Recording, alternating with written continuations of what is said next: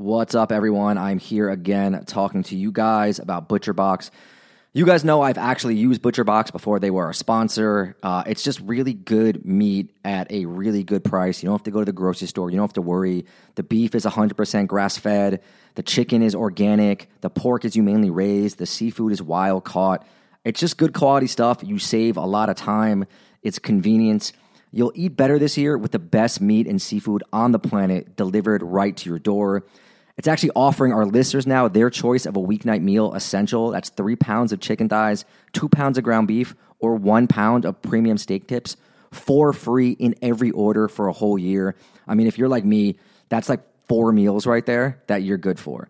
Plus, you get $20 off your first order. Sign up today at butcherbox.com slash underworld and use code underworld to choose your free offer and get $20 off. Again, new users will receive their choice of two pounds of ground beef, three pounds of chicken thighs, or one pound of premium steak tips for a year. And use the code underworld and get $20 off your first box. Okay, this is a crazy one. The highly anticipated second season of the hit podcast Proof is finally here. Proof is an investigative true crime podcast co hosted by Susan Simpson of Undisclosed and Jacinda Davis of Evil Lives Here.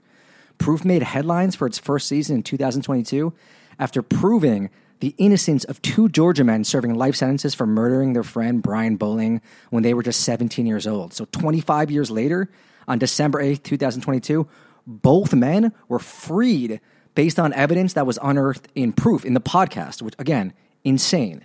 In the second season of Proof, Murder at the Warehouse, it's called, Susan and Jacinda, they're back on the case again, this time traveling the streets of Manteca, California to uncover who really murdered 18 year old Renee Ramos. On June 5th, 2000, Ramos's body was found buried, buried under a pile of debris inside the shell of a new Home Depot building. Despite tips hinting at alternate suspects, tips that were ignored until now, Renee's boyfriend, 18 year old skateboarder Jake Silva, and Ty Lopez, the 33 year old the 33 year old uncle of one of Jake's close friends, were arrested and convicted of her murder. Fans of true crime and investigative series won't want to miss this riveting new season. Again, last season they got someone off. They got two people off of a murder. So follow the case as Susan and Jacinda uncover long overlooked evidence about what really happened to Renee by listening to Proof Murder at the Warehouse wherever you get your podcasts. July 27th, 1990. A normal afternoon in Trinidad and Tobago, a small island nation of around 1.3 million people in the Caribbean. The sun is shining, the Trinidadian music known as soca is blasting. People are eating doubles on the streets, they're little fried beans and bread. They're really good, get them if you haven't had them. Maybe you're one of the many Trinidadians who works in the country's booming natural gas industry. The reason it's one of the richer countries in the Caribbean and Central American region, with a GDP of like $18,000 per person. And you sit down with your kids to watch the local version of Sesame Street. All of a sudden, the show goes out and the TV goes fuzzy. When the picture settles, a man by the name of Abu Bakr is in front of the screen. He's six foot four and wearing a flowing white robe and a scowl, seated behind a desk and looking deathly serious. He has an announcement to make. He says, at 6 p.m. this afternoon, the government of Trinidad and Tobago was overthrown. Prime Minister and members of the cabinet are under arrest. We are asking everybody to remain calm. The revolutionary forces are commanded to control the streets. There shall be no looting. Widespread looting immediately follows. Bakr then live on air repeals a 15% sales tax, which, like, I mean, go for it. You know, I, I don't think it's that big a deal, but you might as well do something that people like. And right away, cuts out and the Disney movie The Little Mermaid starts playing as his image fades away. This is all real, by the way. Like, this video is out there. Meanwhile, at the same time, at the Red House, the nation's parliament building, the former minister Joseph Toney is addressing the other government officials. Parliament's in session. In video from the incident, you can see Toney stops speaking as gunshots are heard off camera and sort of looks off to his right. Screams follow. Toney and the others run and hide for cover as an armed man in camouflage fatigues arrives and starts beating him with a rifle. For the next six days and five nights, the nation of Trinidad is held hostage by Abu Bakr and 115 followers of his movement, Jamaat al Muslimin. It's the only attempted militant Islamic overthrow of a country in the Western Hemisphere to ever happen. The coup eventually fails when Bakr and his crew are forced to surrender. A Trinidadian journalist friend once told me that he thought Bakr expected the country to rise up once he announced the coup. That uh, did not happen, and he didn't have enough people to take on the military. 24 people are killed during the coup. The country's never seen anything like it, and some would say the country still hasn't recovered. None of the men who participated in the coup attempt, though, would even be in jail for it a few years later.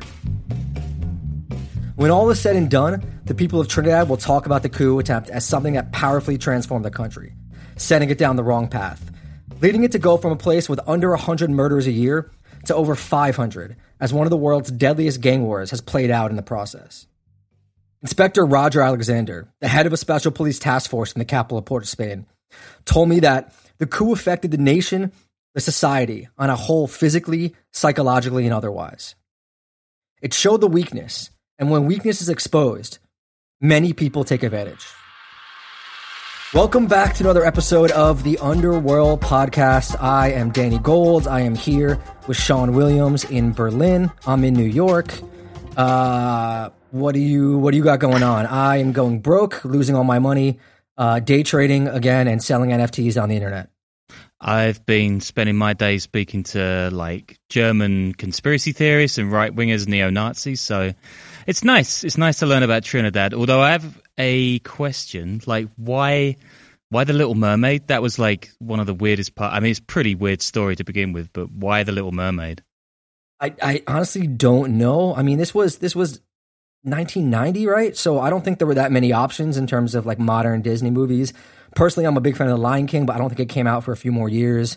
Maybe they just wanted everyone to chill out, and that's a pretty, you know, they got like a, a West yeah. Indian lobster in that, don't they? And uh, yeah, yeah, honestly, yeah. I mean, I I, is that is it about some kind of like Islamist takeover or something? Yeah, I don't know. No, but it's weird. They're not really jihadists. I, am I'm, I'm going to explain.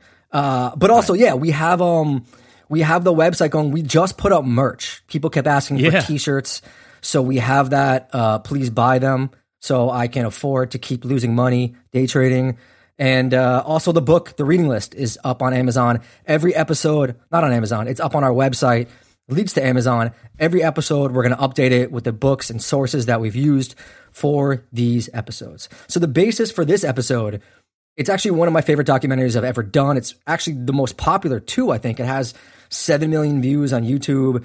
And Vice has, over the last few years, sold it to TV stations around the world. I never saw a cut, but you know, it is what it is. It was immensely popular. It kind of made me like a like a celebrity with Trinidadians. I, I, swear to God, this isn't like a famous in Japan thing. You know, I'll be on the street in New York. Even now, it happens. Like a bus driver will pull over and be like, "Dude, I love the documentary. Thanks for going to Trinidad and all that." Because the thing is that news crews, international ones, don't really go there. It rarely gets attention you know, especially because Jamaica's right there and, and Jamaica is such a bigger presence, I think, in, in people's minds. People mm-hmm. were just so thankful that someone actually went down there and paid attention. Like, I didn't even know who Abu Bakr was before. And I only learned about that because I've lived on a Trinidadian block for about a decade. Well, it was mostly Trinidadian. Now it's changing a little too quickly. But um, I used to just hang out and, and drink Coronas on the street when I was, you know, just just any afternoon in the neighborhood. And uh, when people find out you do documentaries, you know, the first thing they, they want to tell you is what you should do your next documentary on. And usually you kind of ignore them or you just kind of, oh yeah, yeah, of course, man, I'll look into it. I'll look into it. So all everyone was always just like, you got to go down to Trinidad. It's crazy there, blah, blah, blah. And I was like, all right, whatever, whatever. And then one day I just looked into it and I learned about Bakr and I learned about all the all the gangsters there and the gang stuff that was going on. And the way they would talk about Bakr was still in like hushed tones, you know, like like he had men lurking on every corner and they were still scared. So once I started looking into it more, I just realized like it was something that I had to cover and and I did and everyone was actually really psyched about it. Yeah, I, I mean, I, watched the I watched the documentaries. Like, he's a pretty imposing guy. I mean, he's he's got a lot of charisma. He's he's just huge. Like, I can see I can see him like blasting on the TV at, at, at like dinner time telling me that, that he's taken over the country. I don't know. He's he's pretty mad. Yeah, he's got um he's got a presence, man. Like he's just one of those people. You kind of you definitely feel the why he was such a successful leader and preacher. But he was born in Trinidad into poverty. but eventually he left and he went to Toronto to study, where he converted to a style of Pan African revolutionary Islam, heavily influenced by the Nation of Islam. This is like, you know, the late 1960s, early 1970s. You have the Black Panthers, Malcolm X, Farrakhan, and all that sort of really going into international consciousness. There's an alternate story that he converted after hearing a preacher from Egypt who came to Trinidad, but I don't, I don't, I don't buy that one. And you know, he told me about Toronto. So he comes back to Trinidad and becomes what else? A police officer. But he also starts building up this group called Jamaat al Muslimin. A lot of people have tried to label them some hardcore Islamic group like Al Qaeda, and they did actually train with Gaddafi in Libya, but it's not really fair to call them, I think, a jihadi group. They're more like a black power movement that used Islamist and revolutionary styles to try to lift up Afro Trinidadians. Trinidad's got this fascinating culture, and the country is a big mix of people with mostly African heritage and also Indian heritage, along with some Chinese as well. And in the late 1970s and 1980s, also now, Trinidad had problems and it was divided along racial lines between those with African heritage and those with Indian heritage. And a lot of the Afro Trinidadians, they felt like the government was neglecting them. And there's still, like I said, this kind of vibe there right now that they get shafted. And so Jamaat comes into being and it becomes really powerful, functioning as sort of a stand in for local government in some places. I mean, yeah, like I, am just thinking cricket when I hear about Trinidad, like Dwayne Bravo, Denesh Ramdin, Brian Lara, and they were in the World Cup in 2006. And like, I actually looked up one of their biggest soccer teams, and it's called Joe Public FC, so I like them even more. Um, but I had no idea any of this stuff uh, even existed. And you're right, like I see a lot about Jamaica, tons and tons of stuff about Jamaican gangs, but pretty much nothing on Trinidad. It's like I don't see it anywhere in the news ever. Yeah, you don't you don't hear a lot about it, and also I have no idea who any of those people you said were. I'm assuming cricket players, and like maybe some of our listeners care about that. So I'm gonna, I'm going to leave it in and not edit. There's it out, like five no, fans, yeah. Uh, but no, actually, it did make the news because in recent years they sent the most people in the Western Hemisphere per capita to join ISIS. What? Uh, yeah, yeah, I, I, think it was something like 150 people in a country of, of just over a million. So it's really, I mean, that's a whole other story. And the dude who helped me down there, like my local fixer who set everything up, Mark Bassant, actually broke a lot of those stories. But again, we'll get to that a little bit later too. It's not, it's not really related. It's a little related. But these guys, you know, Jamaat al-Muslimin, they were not jihadis. Uh, they were like like you know like a Black Panther Nation of Islam type of deal, social justice stuff, but also with discipline and self-sustaining community thing, giving people jobs, clearing drugs off the streets. Those Rise some and grind. people say, what's that? Rise and grind. Yeah. I don't know about that. I mean, they weren't you know they weren't trying to. I, I can't see them hosting clubhouse rooms with that sort of thing, but but you know, kind of like build up the community. But some people say they were a little bit more shady, actually, quite a bit more shady, that they were basically a criminal organization, a militia that used the social services as cover. Now, the siege, I actually got this explained to me by Bakr when I went to meet him at his compound. Like I said, he's this big guy, massively tall, maybe six foot five, and he's still kind of fiery, though people say his power has waned a bit. And I'll never forget the quote he gave me in the beginning when I sat down with him. He goes, I've been charged with treason I've been charged with sedition, with murder, conspiracy to murder, stockpiling guns, and nothing has stuck because it's fabricated. They list all these charges in a book and they just throw the book at me. That's not prosecution, that's persecution. You know, he's got that way of talking like a preacher and just the way he talks, it's it's that fabulous way of twisting words here and there, speaking with authority. And when I asked him tough questions, he would just say, "These are political questions, and I'm but a humble priest," which is you know hilarious, but also not not true. He's definitely far more than a priest. And he's charming, but you know, there's still that menacing air. He's got two huge bodyguards who follow him at all times. They were not that nice. And when I saw him in 2014, a multi-year commission of inquiry had just ended that was still looking into the coup, and he had been threatened with jail time for refusing to testify and all that. He just didn't listen. He still tells me he sees the coup as a necessary thing that needed to happen. Like he's my guy is not sorry. And according to him, the whole thing it starts over a simple property dispute. Oh, what's he what's he like? I mean, did he give you that sort of thousand yard terrifying stare, or was he pretty chilled out? He was pretty chill. Like I, I didn't I didn't really feel fearful even when he looked at me and he was like, Are you you're Jewish, aren't you? And I was like, Yeah, yeah, I am. Like there wasn't there wasn't a level of fear there, mostly because I think he's older and you kind of feel like his power has waned a bit, even though there's still some nasty stuff they've been convicted of or accused of 2014, 2015. But I, I had a good time with him, man. He's a great interview. Uh, and uh, I wish all my interviews were, were that engaging as, as he was. So he has this compound.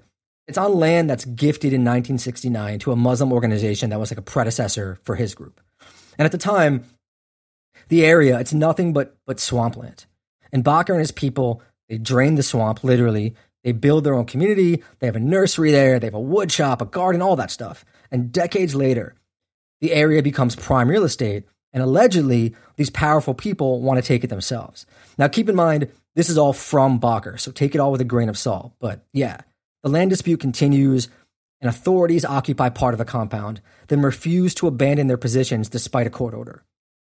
As this is going on, Bakr says he and his followers are shutting down the country's street drug trade, kind of like how the Nation of Islam cleared corners in rough black areas in America. And there's definitely truth to this. Bakr claims this angers Trinidad's elites, many of whom, including the Attorney General and the Minister of National Security, he accuses of being tied into the drug trade. He says to me, they were all involved in the narco trade, and we were opposed to that. We were cleaning this place up from drugs. And like, unfortunately, there's some truth to that, you know? There have been arrests and allegations against high level Trinidadian politicians for decades. Yeah, I mean, so much of the Caribbean is tied up with the drug industry. I mean, just a quick shout out to one of our previous bonus episodes, actually, we did on a guy who spent a large part of the 80s uh, shipping cocaine money around the Caribbean. And he was saying, like, how everyone was in the pocket, of the government's there. I mean, these are governments of countries that have just like, you know, a few thousand people, a few tens of thousands of people. So it's pretty easy to get to the top um, with pretty few phone calls. So yeah, check that one out. Um, uh, I mean, do they have a? What, where does the money come from in Trinidad then?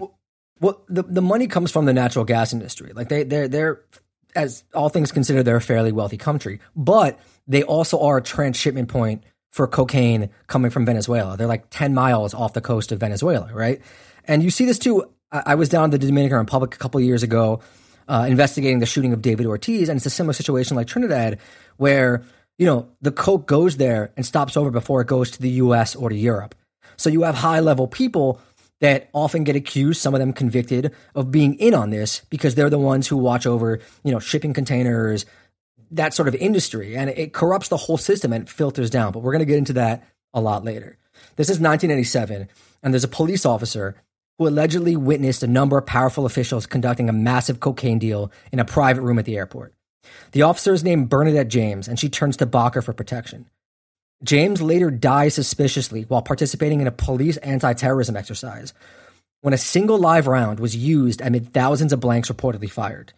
James was sitting on a bus filled with other police officers participating in the exercise, and the live round, allegedly fired by a man outside the bus, struck James and killed her. And this is like I think the Crow, right? Wasn't that the thing with, with Bruce Lee's kid? Brandon Brandon Lee or something? I never saw that. Yeah. Yeah, that would actually. I mean, I feel like that would make for a really good podcast. Maybe we should just do that yeah. instead and just delete yeah, this well, from, gonna, from the uh, episode. Yeah, yeah. All right, let's do that. But let's keep the merch. Know, People can buy the merch. This is this is an effort. Like I don't know if I have time to do another podcast, but someone else should definitely do that because I think that's a that's a that's a blockbuster idea. Anyway, yeah. yeah. So Bakr decides to expose what James had told him. He goes to the government. He goes to the courts. He says nothing happens. He claims that an informant in the Ministry of National Security then tells him authorities are going to attack his compound and destroy everything in an attempt to provoke a reaction from Jamaat that would justify extrajudicial killings.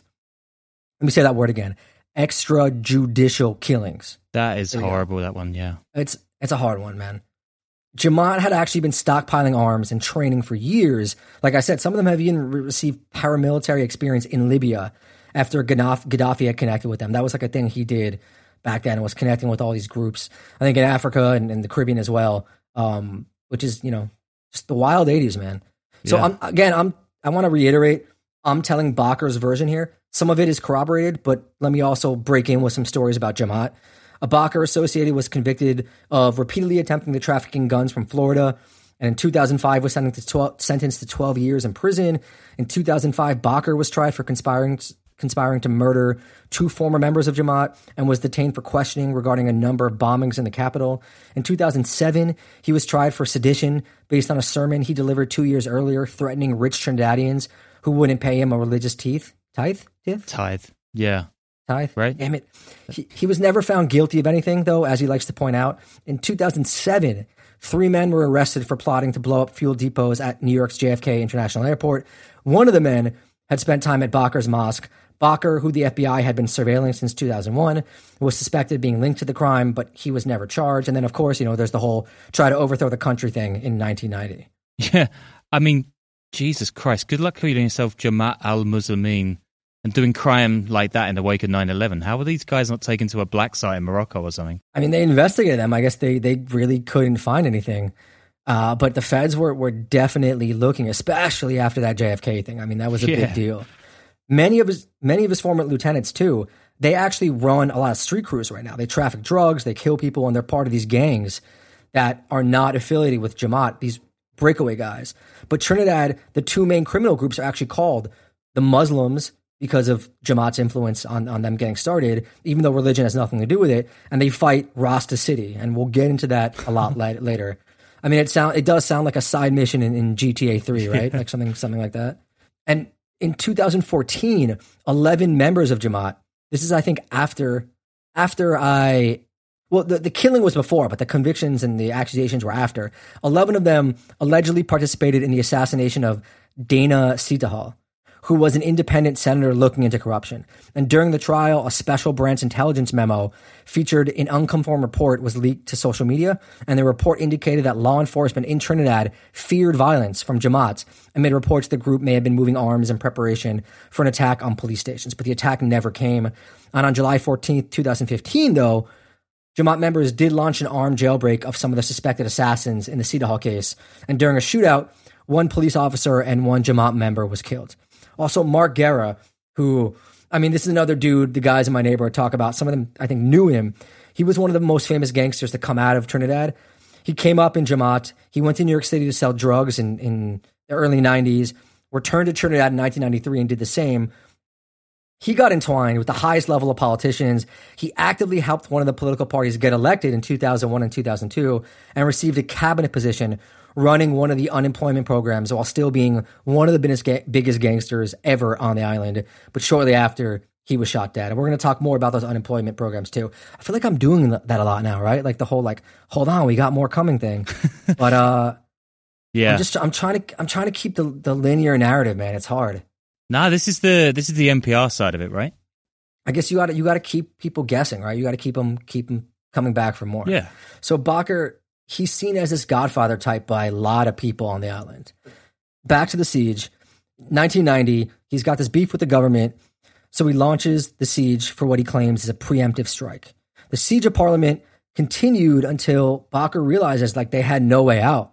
And at one point, members of Jamaat stationed in the Red House, they asked the prime minister to call off the troops because the army was there, and they hand him a microphone to address the forces that are stationed around. But instead, he tells the troops to quote attack with full force. I mean, that's that's some balls right there. Like to do that, like that is you gotta you gotta be willing to die at that point. And, and they shoot him. They shoot him right away in the leg. You know. Yeah, I mean, this is literally a Tom Clancy novel. But I, I, isn't this just like the bit of The Little Mermaid where that like octopus woman tries to take over? I don't know. I'm just trying to see where he's got that idea from. It could be this. I think I think you got to give up on that, man. I think it was just a random pick, a, an enjoyable I'm, one. I'm just joining the links, man. Look, if you go on Telegram, you're gonna find this. All right. Anyway, this is um it gets even crazier than the prime minister getting shot in the leg because near the end of the coup, there's this now infamous amnesty deal that's reached that was supposed to allow all members of Jamaat to go free. According to Bakr, the siege then wraps up with the government admitting they were wrong, which yeah, okay, sure. Anyway, while Bakr and his crew are negotiating for the amnesty, a government minister by the name of John Humphrey warns them to get the deal in writing. Hey, do you have trouble sleeping? Then maybe you should check out the Sleepy Podcast. It's a show where I read old books in the public domain to help you get to sleep. It was the best of times. It was the worst of times. It was the age of classic stories like A Tale of Two Cities, Pride and Prejudice, Winnie the Pooh. Stories that are great for adults and kids alike. For years now, Sleepy has helped millions of people catch some much needed Z's, start their next day off fresh, and discover old books that they didn't know they loved. So, whether you have a tough time snoozing or you just like a good bedtime story, fluff up the cool side of your pillow and tune into Sleepy. Unless you're driving, then please don't listen to Sleepy. Find Sleepy on Spotify or wherever you get your podcasts. New episodes each week. Sweet dreams.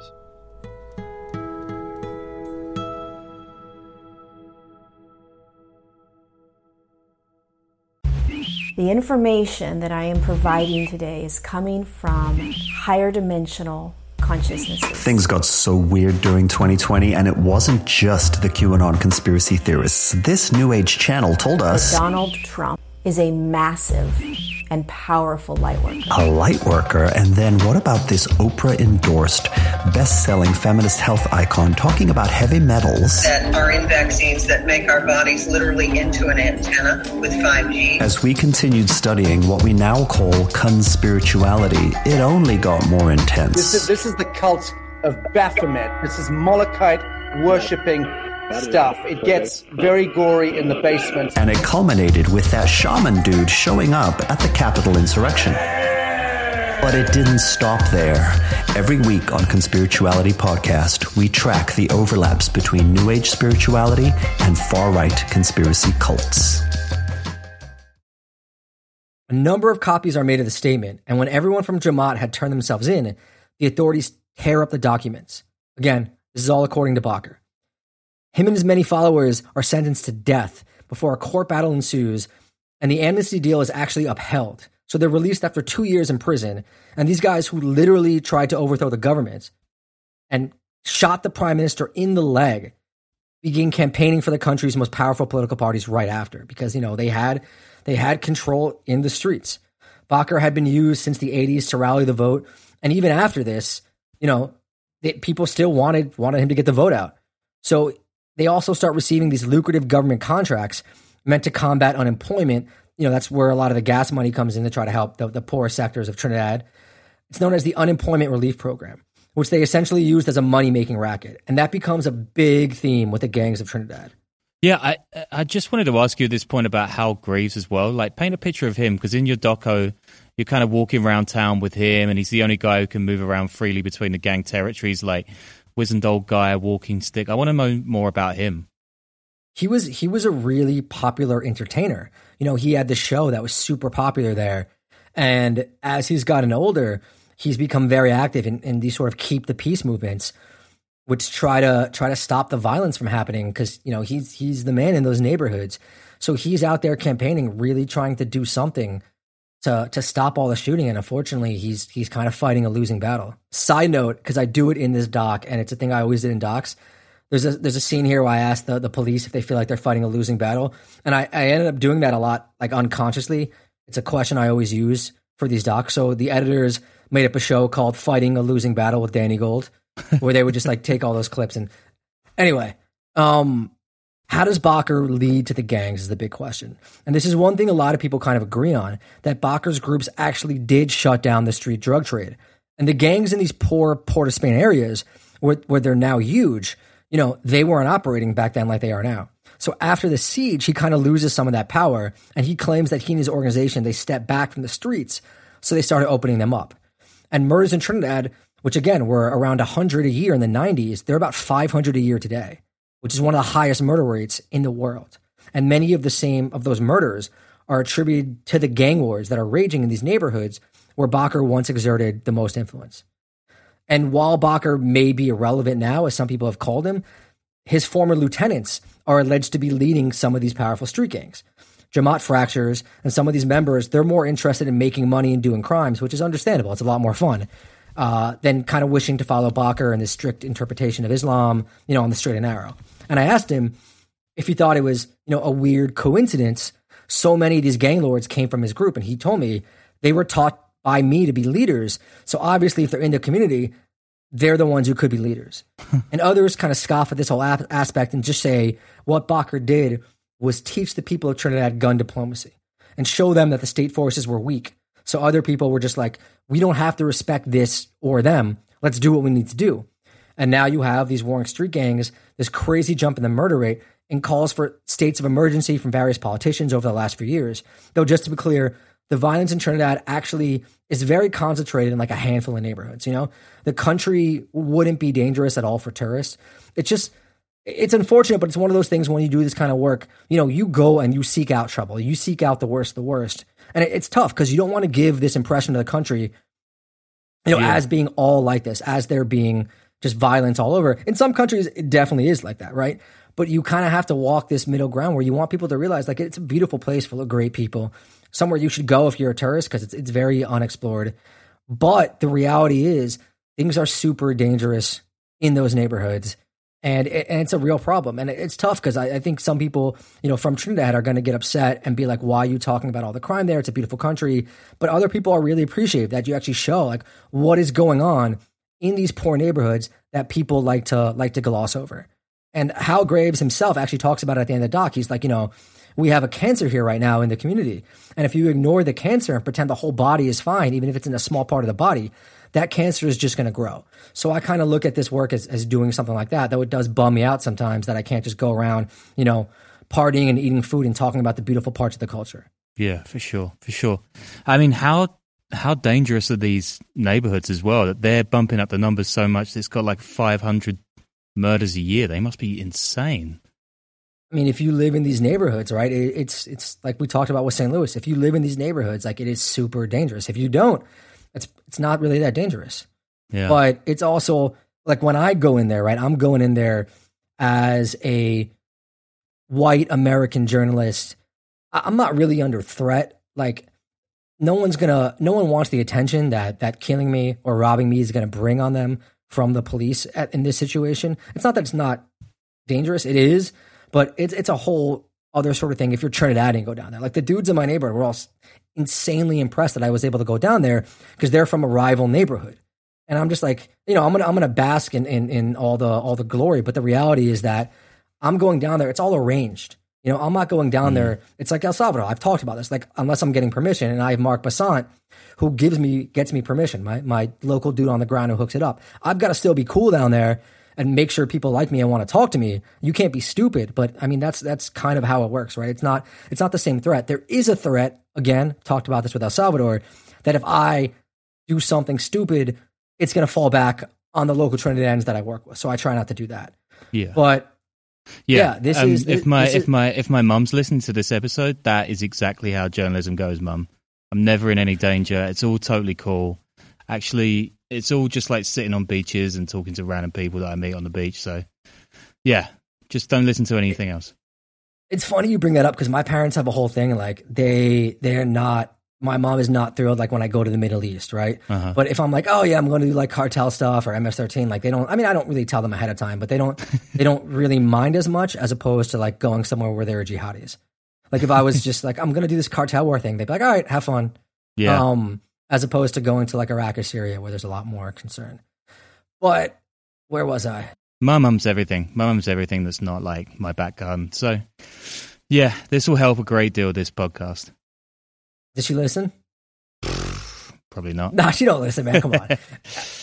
the role the role that Bakr played, um, obviously, I, I think it's quite big. But Trinidad, like everywhere else, you know, has always had some gangs, and the first gangs came from the steel pan yards. Which steel pan is a thing that was invented in Trinidad. If you've been to J'ouvert, uh, the real J'ouvert, not the one where they started it now at four o'clock in the morning, which is BS, but the real ones. Well, I guess if you've been to the BS ones too, you've also, you know, seen the steel pan drums. They're amazing. They're a big part of the culture. Each one back then used to represent neighborhoods. Shout out to Despers and Rados, which are the two big ones in the US. And they used to clash, you know, so each band had to get enforcers and it went on and on. But I kind of imagine that's like, you know, cute 50s gangs with leather jackets and switchblades, that sort of thing. Yeah, Rumblefish, Matt Dillon doing theatre school front kicks. It's awesome. I'm sure it was a little worse, but at some point the government decides they didn't want to deal with these poor neighborhoods where the gangs were. So they looked for neighborhood leaders to appoint to help with the jobs programs. And things like that, you know, they usually end up with, with the baddest dude uh, in the neighborhood. And that's exactly what happens. Nowadays, Trinidad has these two programs that the gangsters profit off of. They're the unemployment relief program and the community based protection and enhancement program which again, basically jobs programs, usually construction or like public works, funded with the gas money. And they're in control of gang leaders. And now you have a big problem because the gangs are entwined with the entire system. They control the flow of jobs to the poor neighborhoods. So you cut off this flow of jobs, you're going to have unrest, you're going to lose votes. So the community leaders, who are essentially gang leaders, besides having street dealing and drugs, they control these valuable contracts that also control jobs for peoples in their communities and it just reinforces their power. It's very like old school sopranos construction sites no show jobs and shit like that. Gabagool? Is that the right time? I don't know. I just wanted to say gabagool. it's it's always the right time to talk about gabagool but inspector alexander who's the cop i mentioned at the beginning that i that i embedded with in 2014 he told me these contracts they make the job of the police 10 times harder because it's like, what do you do with a gang leader? You know, you catch him with guns, with drugs. That's that's a crime. You can pin crimes on him. How do you catch a man getting legal money? Also, shout out to one of the greatest undervalued rap albums of all time, Legal Drug Money, Lost Boyz. Listen to it. I mean, it doesn't get better than that. The ability of the gang leaders, either as the heads of the construction, sorry, this is a quote from Amsterdam News that did an article about, about the situation in Trinidad a couple years ago. The ability of the gang leaders, either as the heads of the construction firms or neighborhood points of access for contractors, has allowed them to expand their hold over the communities by effectively determining who works and by doling out the resources that come from the execution of the contracts. They also have a quote from Police Chief Gary Griffith, who complained bitterly in recent days. I think this is like from 2017 about the bloody fight between the gangs vying for state construction and other contracts, saying that perhaps nowhere else in the world would the state help to finance gangs rather than suffocate their activities by choking off their money supply? And this is the case on the island, he said, calling for an immediate halt to the contracts. It is very difficult for the police service to try to provide safety and security to a country when the state continues to facilitate major contracts for gang members. This is not the first time, and I hope it would come to an end one day. And like I said, in exchange for these contracts, the gangs deliver their neighborhoods to vote for the politicians. It's one big corrupt system, and it's very similar to Jamaica. If you've ever looked into it, where the two main gangs in Kingston, going back to the 60s and 70s, were each backed by rival political parties, and they used to, they used this to sort of grow and grow as the politicians looked the other way. Because once those gangs get in there like that, I mean, it's a real problem to shut them down. It's far easier to shut down a regular street gang than a street gang enmeshed with politics in the community. I'm still sh- uh, like I'm still shocked that feds aren't chasing down these guys. Like Islamic-based gangs, violence, political instability. I mean, that's one thing, right? But messing with the gas industry that gives you Erik Prince and ninja bombs or something, doesn't it? Well, that's the thing. I mean, these are these are local gangs, right? They're not doing anything on a big level. Maybe they ship a kilo to Miami or New York here and there, but they don't have an international presence. You know what I'm saying? And they don't really mess with the gas industry besides dealing with these contracts. But dealing with these contracts, you know, you're not fucking with Exxon's money when you fuck with the local Trinidadian contracts. Like they don't care what's going on with that. If you start sabotaging pipelines, then yeah, I mean the feds are going to go after you. Everyone's going to go after you. But it, but it's you know they're local gangs, and the two main gangs in Trinidad right now that serve as umbrella organizations for smaller gangs, like I said, the Muslims and Rasta City. Neither one of these gangs actually has much to do with Rastafarianism or Islam. Uh, the Guardian of Trinidad newspaper has a quote. In 2017, Laventille West MP Fitzgerald Hinds said gang culture was creeping into several Laventille West schools, where some eight and nine year olds were showing su- such signs. Hinds said there were 42 gangs in his constituency, in his constituency, comprising Rasta City and Muslim units, and youths were being used by major, by more mature people established as large, powerful community figures. Hinds said in the Muslim element, brothers were dealing with guns and drugs, dominating various blocks. But other brothers stood up to them, giving birth to Rasta City versus Muslims friction. So yeah, again, you know, they came some a lot of them from Jamaat, but there's no there's no real religious aspect. You don't have to be a Muslim to be in the Muslim gang. You don't have to be Rasta to be in the Rasta gang. It's very like Bloods and Crips too, where it could be like a street or it could be a storm drain uh, that sets up these borderlines, and you can't cross them. And there's an amazing Trinidadian reggae song called Borderlines you should look up, which is incredible. Say too much borderline. Man and man fear to walk down in the next man vicinity. It's borderline. Yeah, I listened to that. It's such a weird mix of like pretty heavy gang violence and upbeat reggae. I'm not. I wasn't really sure what headspace I was in listening to it.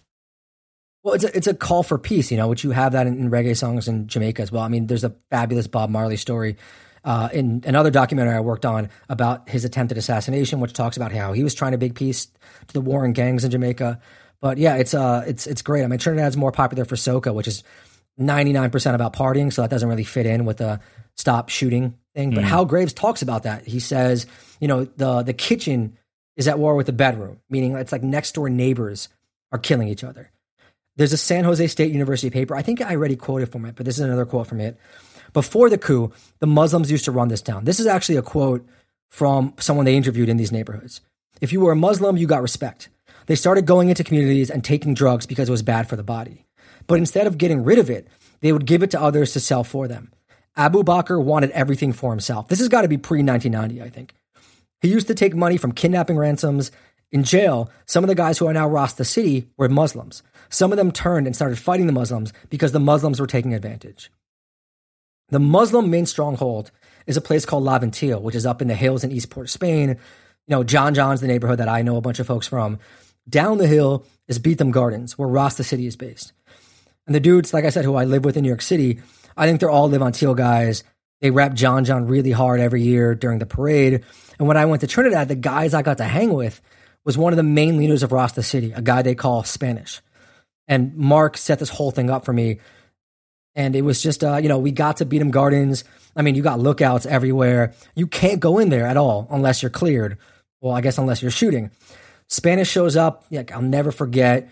Only house with security cameras everywhere. He drives up in a bright blue beamer, golds and shades. He's actually carrying his his white sneakers by hand. He's got a big chain on.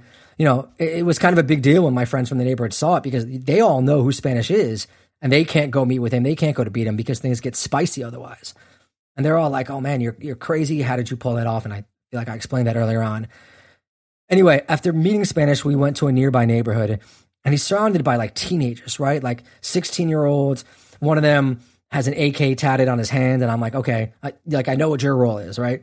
They start rolling up big joints, and like I don't even like weed anymore at this point in my life, but my rule is that when gangsters offer you things, like you do them, you know. So so I'm gonna take it. So I took like one puff, got a little high. I think if you watch the video, you can tell my eyes are a little closed. Didn't enjoy it, but because of that, I got invited back for a party that night. And and you think you think Anderson Cooper is pulling that off? Like, come on, like Richard Richard Engel, like that's not that's not happening. Uh, but Spanish was actually throwing that party because he does, you know, a lot of those things for the community to getting good. He starts talking about himself as a contractor, how he does construction, he builds houses, he gets the money, he spends it on the people in the neighborhood. But like, you know, it's really easy to say that and you kind of have to push him without without pushing him too much because again, gangster. So I'm like, do you think it's fair they call you a gangster? It also helps to ask questions where it kind of might reveal some things about his life. Yeah, I'm, this is also like one of the things we were talking about off air that it's kind of so different to have to go into these kind of places doing what you do with your documentaries and what I do. I can kind of just sit there with a notepad jotting things down. Everyone's like totally cool. They just think I'm a fucking nerd in the corner, which I am. But uh, it's like totally different way of navigating those kind of situations. Um, and also, like, I'm going to stand up for Anderson Cooper. I mean, do you reckon he didn't just smoke a bunch of dope with the Taliban back in the day? I reckon he might. I reckon he might. I don't know, man. I don't think I don't think those guys can pull this kind of thing off. Like I'm not I'm not I think it's my unique skill set in this industry. but yeah, I mean I like you know, you also have VO where you can correct sort of some sort uh, sort of these things and bring in other information. But I asked him about the attempts made on his life and he describes like two or three times how he always has to switch cars and it's kind of like, you know, if people are trying to kill you, chances are you're not just a construction magnet, you know? you're you're maybe maybe something else. So we go to the party afterwards at Spanish Throws for the community, drank some beers, and then we met and bunch met a bunch of guys wearing balaclavas holding guns because that's pretty much a requirement for any documentary when you're working for Vice. Like you need guys covering their faces, either holding drugs or guns. Otherwise, you get fired. I knew, I knew it, I knew it. Your Inside Vice News episode is just around the corner, by the way. I can feel it. Well, you got to get the Patreon up a bit more for me to do that. Patreon.com slash the Underworld Podcast. I probably should have shot that out earlier. Hopefully, you're all still listening. The young guys, you know, the guys I was talking to, they talk a lot about the Coast Guard and the police and the politicians, everyone taking bribes. And that's a big theme, too. corrupt politicians, corrupt police, all that. They call them the big fish, you know, these mythical hidden businessmen that are the ones actually profiting off the drug trade who get away with it because all you see is the street guys fighting over dollars and shooting. They're the ones who get prosecuted, right? Even Bakr brings this up. And country seven miles from Venezuela, so it has become this bigger drug shipment, uh, transshipment point, especially as the the route through Mexico has gotten tougher. So the coke comes there, it heads to the U.S. or to Europe as well as to the rest West Africa route. In 2014, 723 pounds of cocaine that came from Trinidad were busted in Virginia. I think in like tomato cans, which is a hundred million dollars worth. So there are major shipments moving through there. It's this is like this is this is like uh, the French Connection, right? Back in the day, a load of stuff was coming over the Atlantic into Venezuela, up through into the states as well. And we've got an episode coming up next about a guy who used to do this actually, and I feel like I saw he was like spotted bringing something in Trinidad. So it must have been like a big trading post even then for the drug stuff. That was back in the 60s and 70s. I don't know if it was that big and then because I think back then it was more about heroin, right, in the 60s and 70s. Yeah. And Coke was oh, able Oh, to yeah. cross the U.S. border. It definitely picked up in the Caribbean, I think, in the 80s because you had Miami just becoming this huge thing. And then, you know, they did a good job shutting that route down, focused on Mexico. You know, it's like that game that you play when you're a kid where you bash the groundhogs when they come out of the thing. You shut down one area, it's going to go and get popular in the other area. And that's kind yeah, of like, whack-a-mole. Yeah. you know, yeah, whack. That's what it's called, whack a mole. Yeah. How did I forget that? Come on, Connie, uh, Carney Oh. rules. Yeah. But with the drugs coming in, right, so do guns. Because the drugs there either have to be, you know, continue going and smuggled or sold, and you have to protect them. So you, you send guns in from Venezuela as well, and that leaves guns on the island. Some of them are either sold or they're just left there. And those guns end up making their way around the island. Once there are more guns, there are more shootings, or more murders, and also a big thing that happens with uh with drug shipments like that is they get the people that are helping you there sometimes get paid in product. So then they've got to move the product uh, around the island, and, and it boosts you know drug sales locally too. This is a quote um, as well. I think it's from that San Jose paper from InSight Crimes. I really got to do a better job of of, uh, of of writing that down. But all our sources are always up. If you go to the Patreon ten dollar thing, you can see them.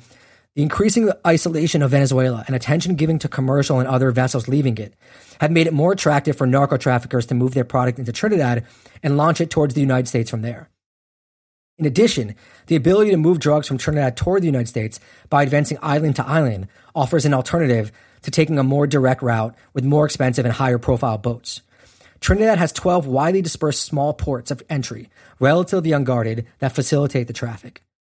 In recent years, you've had even more issues with Venezuela as the country collapses. You have lots of refugees pouring in, piracy, human trafficking, sex trafficking, and all that. It's a big issue in the country. You even have some Venezuelan gangs moving in there. But the drugs is the key there. I mean, that's the real moneymaker. Yeah, that and Bitcoin, am I right? And GameStop, that's the only way you can get paid. Stonks, man. Now the street gangs themselves, the Muslims and the Rastas, on an international scale, like I said, they're small time. Maybe they try to move some kilos to Miami or to New York or Virginia. Maybe they charge some of the people moving big shipments through Trinidad protection fees, but they're not big time nar- narco traffickers on an international level. What many people in Trinidad do think, though, is that the Coast Guard and these high level police and the politicians and other big fish, the elite businessmen, they're the ones involved with this high level drug trade. They say that the impunity from that filters down because these guys never get prosecuted. And one interesting thing you'll hear whispered, besides the accusations on the politicians being on, in on this narco trade, is Trinidad. It has this small percentage of Syrian and Lebanese super wealthy families that came there a couple generations ago. And they're often accused of being narco traffickers because there is that sort of connection with West Africa and with Latin America. The Lebanese are kind of known for it in that regard. But I haven't seen any evidence, and I've looked for it. I, there's nothing there right now that points to that. Meanwhile, most of the attention from law enforcement, of course, and the newspapers is focused on the gang members shooting it out in broad daylight over dollars. And the papers are filled with stories of lengthy, lengthy shootouts, 14 year old gangsters, police and criminals going after each other, with the police doing a lot of shooting first and asking questions later. Politicians and columnists wondering how things got so bad. In fact, while I was actually writing this, a random Trinidadian woman hit me up on Facebook out of nowhere to ask me to come down there again and do another story on how crazy things have gotten. She's really concerned about the amount of women being killed. There were 539 murders in Trinidad in 2019, though 2020 did drop down to 395. In July of 2019, they had 24 murders in a seven day period. The country has been near a breaking point and appeals, you know, from all over the country for peace.